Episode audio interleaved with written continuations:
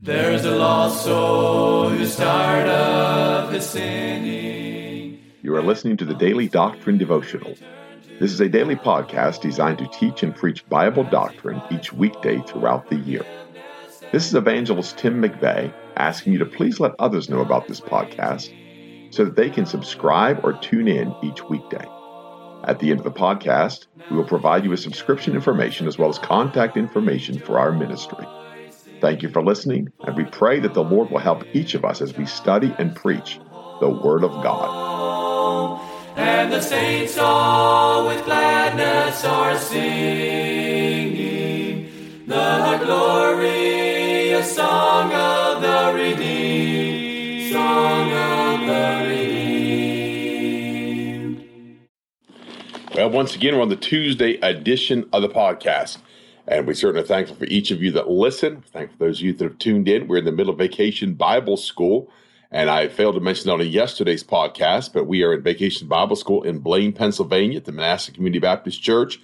And we started on Sunday night and ran through Wednesday night, each night at 6.30, finished at about 8.30. I know Pastor Black himself will be teaching on hymns and songwriters. And so uh, I'm certainly looking forward to that, hearing some of that.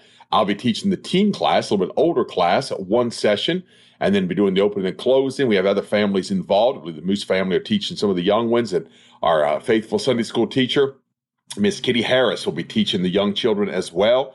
And then we have a craft. We have all kinds of folks involved. And historically, we've had quite a few have come to Bible school. And so we're looking for that. So if you need somewhere for children to go to vacation Bible school and maybe just want to stop in, We'd be glad to have you. That's at the Manassas Community Baptist Church, 70 Back Hollow Road, Blain, Pennsylvania. And so pray for our Bible school. And then, Lord willing, this coming Sunday, we'll be back over at Mont Alto, Pennsylvania, at Mont Alto Community Park, preaching the pavilion, outdoor public witness, public service, and a testimony of Jesus Christ. And so we're looking forward to that. We thank the Lord for the folks in Mont Alto, their faithfulness for all of these years. Pastor Shank, his wife recently had passed away. And so we certainly try to honor her and honor her life as a pastor's wife for all of those years. Brother Shank's been faithful to the Word of God. And so we're glad to go help them, try to be a blessing, try to be a, a minister unto them, as they've also been a great blessing to us over the years. So pray for us on Sunday as we head to the services. Pray folks to come out. I know there's a great need. I can't drop hints or say names, but there's a couple young men that need to be in the service. Would you pray that God would direct their paths and God would pressure them and awaken them on Sunday morning to be in the house of God? Psalm 69, we've said much in Psalm 69. I guess I never imagined it would be in part four of Psalm 69, but that's where we are. In verse 21, the word of God says this They gave me also gall for my meat, and in my thirst they gave me vinegar to drink. Now, don't forget this. This is to the chief musician upon Shoshannim, a psalm of David. And so, David, again, that great prophet of God, is prophesying, he's testifying, he is singing of these great things concerning Jesus Christ. This is a great messianic psalm, uh, one of the better messianic psalms, one of the stronger messianic psalms, easily identified. The Word of God said this in Matthew 27 and verse 34 they gave him vinegar to drink and mingled with gall. And when he had tasted thereof, he would not drink. And when he calls unto God, Lama Lama Sabachthani, which that is to say, My God, my God, why hast thou forsaken me? That's fulfillment of Psalm 22 and verse 1. Verse 48 says, Straightway one of them ran and took a sponge and filled it with vinegar and put it on a reed and gave him to drink. And so we see the word of God fulfilled. Now, again, Jesus Christ died for our sins according to the scriptures. And it's so important to understand that every place that Jesus, and by the way, I've not seen them all. I would be crazy to think I've seen them all. I would be out of sorts to tell you I've seen every place where Jesus Christ is mentioned in the Old Testament. I'm trying to learn. I would like to see them all. To be honest, I would have liked to have been there, if nothing else, a fly on the wall, when in Luke chapter 24, Jesus Christ expounded unto his disciples all the things in the scriptures concerning himself. I would have loved to have been there that day. I've said from the pulpit many times across America. I've said that they were there quite a while when Jesus Christ spake of those things. They were there for a long time listening to the word of God, Jesus Christ, expounding the scriptures concerning himself. And what a blessing that would have been. But this is one of those places. In my thirst, they gave me vinegar to drink. So, two fulfillments, two separate occasions in the scripture. One psalm, two fulfillments. They gave him gall mingled with vinegar, and he refused it. And then when he said he thirsted, they gave him vinegar on that sponge to drink.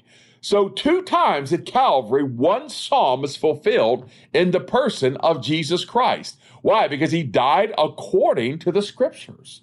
He said in verse 22, let their table become a snare before them, and that which should have been for their welfare, let it become a trap. And so, again, these are things concerning not just the children of Israel, although oftentimes this is for the Jew, but it's just Jesus Christ and prophecies concerning Jesus Christ. And we see that all through the scripture. In verse 9 of Romans 11, and David saith, Let their table be made a snare and a trap and stumbling block and a recompense unto them. Let their eyes be darkened that they may not see and bow down their back always. I say then, have they stumbled they should fall? God forbid. But rather through their fall, salvation has come unto the Gentiles for to provoke them to jealousy. And that is what he's speaking here. Why? Because God's opened a way to the Gentiles because he came to his own, his own received him not. So let me read this prophecy again. Let their table become a snare before them, and that which should have been for their welfare, let it become a trap. And that is the snare that he speaks of uh, earlier in this text and in other texts we referenced yesterday on the podcast. Let their eyes be darkened that they see not, and make their loins continually to shake. Pour out thine indignation upon them, and let thy wrathful anger take hold of them. Verse 25, he said this let their habitation be desolate, and let none dwell in their tents. And so, is their habitation desolate? Yes, their habitation is desolate. Why? Because of the prophecy of Jesus Christ. He's come to his own, but his own will not receive him. He's come to his own, his own do not want to believe him. And that's why Jesus Christ in verse 37 of Matthew 23, he says, O Jerusalem, Jerusalem, thou that killest the prophets and stonest them which are sent unto thee, how often would I have gathered thy children together, even as a hen gathereth her chickens under her wings, and ye would not? Behold, your house is left unto you desolate. For I say unto you, you shall not see me henceforth till you shall say, Blessed is he that cometh in the name of the Lord. Prophecy Prophecy fulfilled. Prophecy fulfilled in Jesus Christ, Messianic Psalms, David the prophet of God. We reiterate this over and over and over that others might see Christ, that they might see Jesus Christ in the Word of God. He said in verse 26 of Psalm 69 For they persecute him whom thou hast smitten, and they talk to the grief of those whom thou hast wounded. Now, several places in the Word of God, one of those I continually go to. In verse 11 of Job 16, he says, God hath delivered me to the ungodly and turned me over into the hands of the wicked. I was at ease, but he hath broken me asunder. Isaiah 53. And again, just the word of God. He says, Surely he hath borne our griefs and carried our sorrows, yet we did esteem him stricken smitten of God and afflicted. He also told us in that same text of the Lord that it pleased the Lord to bruise him. When he made his soul an offering for sin, it pleased the Lord to bruise the Lord Jesus Christ. So we see other prophets concurring with what the Word of God said, but then we see that in the person of Jesus Christ.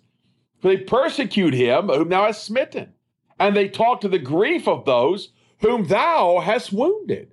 And so God Himself has wounded Jesus Christ. God Himself has smitten Jesus Christ. He is that perfume of Exodus chapter 30, beaten small in the tabernacle of God. That perfume that's beaten small is a sweet odor in the nostrils of God. It's a sweet aroma in the presence of God. That's why it pleased the Lord to bruise His Son. It's more than a picture, it's more than a type. He is that which was beaten small. And so it's important to understand scripture. Line upon line, line upon line. Here a little, he said, and there a little, that they may be snared and fall back and take him. How does God do that? Line upon line upon line, precept upon precept, precept upon precept. Here a little, there a little. And might I just say to you, my friend, I'm beginning to learn these things. I don't have great depth of knowledge in these things. I am just beginning to understand Jesus Christ in the scriptures. I would hesitate to say I've learned 1% of it. I would hesitate to say I've learned 0.5% of 1% of it. I preached a message on the soul of Jesus Christ, and I used, of course, that burnt offering in the book of Leviticus. And I talked about the soul of Jesus Christ, that fat, and uh, the, the fat above the kidneys, the caul above the liver, the kidneys themselves, the reins, the inner workings. And I talked about that great offering of God, how it's taken to a separate place. And when I finished, an, an elderly lady, and I do mean a lady well over 80 years old, she came up to me and she said, Brother McVeigh, she said, You know, I've heard very few men over the years ever preach that doctrine. She said, My husband was a pastor for many years and he believed that doctrine. And I said, Well, ma'am, I thank the Lord for that. I'm glad he, and she said, He went for decades, men despising him and, and, and wouldn't talk to him and, and called him a heretic because he believed the soul of Jesus Christ was offered for sin in hell. And she said, well, finally, he was at a meeting one day, and another man preached that doctrine. She they became friends after that. And this man had been a Bible teacher, a professor of theology at Bob Jones Universities in the 50s and the 60s. And he believed this doctrine. He believed the word of God. And he told, this lady told me, she said, that man told my husband there are men few and far between. But this is what she said. But men are beginning to have their eyes open to the word of God. They're beginning to see the work of God. What happened? Well, German rationalism, intellectualism, men not operating by faith, but operating off of friendships and education and and and who they listen to and who they watch and gleaning from certain men, rejecting other men based on personage, based on percentages, based on finances, based on dislikes, based on personality, all of those things that factor in. And they say, well, he must be a heretic in this area. Therefore, if he's teaching this, he must be wrong also. And they would just go and throw the baby right out with the bathwater rather than realizing there are good men that have bad doctrine. There are men that are tremendous Bible teachers. They might have one or two things that are absolute folly to them. It will be their downfall, it will be their destruction. I would like to think I have right doctrine, but the things that I'm doctrinally incorrect in, I, they will come back to haunt me. They will come back to bite me. They will come back to, to chasing me. I was reading of the recently the great preacher Peter Cartwright. And everybody touts Peter Cartwright, the great circuit riding preacher of Kentucky and Ohio, the Ohio River Valley. He he really where I was born is where Peter Cartwright would range and preach the gospel. And even Peter Cartwright in his own biography would write of things that we would call heresy today. Yet there's no doubt that many were converted under his ministry. And so men's eyes will begin to be open to the purity of this King James Bible. They begin to be open to the words of Jesus Christ. They begin to realize you can trust this King James Bible, but it's a slow, tedious process for most. They've been told they can't trust this book. But yet, here we see in the Psalms, you can trust this book. The New Testament reiterates exactly what the Psalms wrote some 800 years before, 700 years before, and they're reiterating exactly in the person of Jesus Christ what the psalmist had written about. Their habitation be desolate, and let none dwell in their tents. For they persecute him whom they have smitten, they talk to the grief of those whom thou hast wounded, add iniquity unto their iniquity, and let them not come into thy righteousness. Let them be blotted out of the book of the living, and not be written with the righteous. That's Psalm 50, by the way, in verse 3. And he says, Our God shall come and shall not keep silence. A fire shall devour before him, and it shall be very tempestuous round about him. That's our God, that's our Savior. But I am poor and sorrowful. Let thy salvation, O God, set me up on high. And then the psalmist says, I will praise the name of God with a song and will magnify him with thanksgiving. And by the way, that's what's taking place here the praise the name of God with a song. We call them the Psalms. It's to be sung, it's to be chanted, it's to be played on instruments. This also shall please the Lord better than an ox or bullock that hath horns and hooves. Why? Because Jesus Christ is that offering. He's the fulfillment of the law of God. And therefore, it's much more pleasing to the Lord to bruise his son than it ever was to offer an ox or a bullock, the horns, the hooves, a lamb, a sheep, a goat. It's much more pleasing to the Son of God to be offered for sin the humble shall see this, verse 32, and be glad, and your heart shall live that seek God. And by the way, don't dispensationalize that. My goodness, don't throw that away in a dispensation. If men seek God, He's a rewarder of them that diligently seek Him. That is New Testament. That's not prophecy. That's not dispensational. What is the reward? The reward is Jesus Christ. The reward is finding Him. And I know immediately some naysayer says, well, there's none that seeketh after God. Yet it's not contradicting. Once men have been enlightened to the truth of the word of God, they are obligated to seek God. I'll say naturally, man does not seek after God. By nature, man does not seek after God, yet man is commanded to seek after God.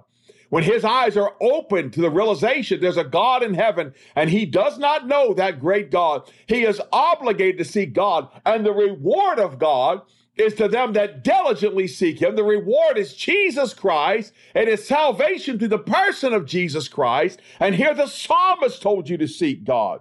Your heart shall live that seek God. You'll no longer be dead in trespasses and sins. You'll be quick and wide because you seek God.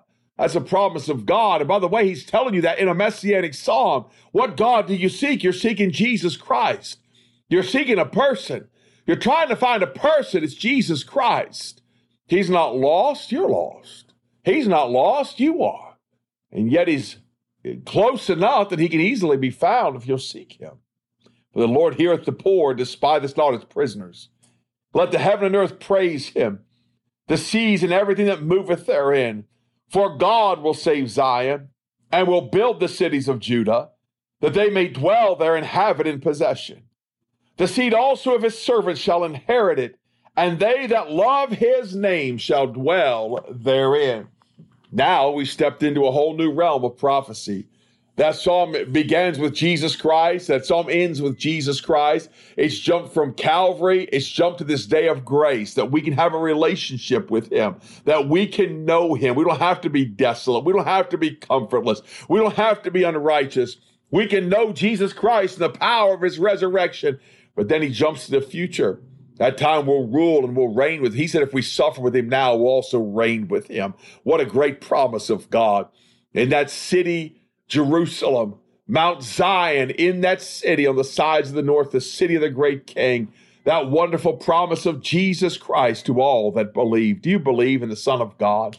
Do you believe in the name of the only begotten Son of God, Jesus Christ? If you believe in that name, my friend, you're secured in Christ. He'll make you holy. He'll give you comfort. He'll make you righteous. He'll put you in his family, give you the spirit of adoption whereby we cry, Abba, Father. It may not have helped anybody else, but it was a help to me these last couple of weeks. To God be all the praise, the honor, and the glory. Hope you have a great day. There's a lost soul who's tired of his sinning, and he longs to return to the Lord as he cries for forgiveness and mercy. God is waiting. You have been listening to the Daily Doctrine Podcast with evangelist Tim McVeigh. For correspondence, please contact us through our website andsomeevangelists.com and use the contact form to connect with us. You may also subscribe to the podcast through our website or search for Daily Doctrine Evangelist Tim McVeigh on iTunes, Google Podcasts, Spotify, Audible, or Amazon. To write to us, please use our church address, which is Manasseh Community Baptist Church, 70 Back Hollow Road, Blain, Pennsylvania, 17006. Thank you for listening, and we pray that the Lord will help each of us as we study and preach the Word of God. Don't forget to subscribe and tune in tomorrow. And remember to look up, for your redemption draweth nigh. There only was strife. Now the angels of God are rejoicing, for the prodigal child has come home, and the saints all with gladness are singing.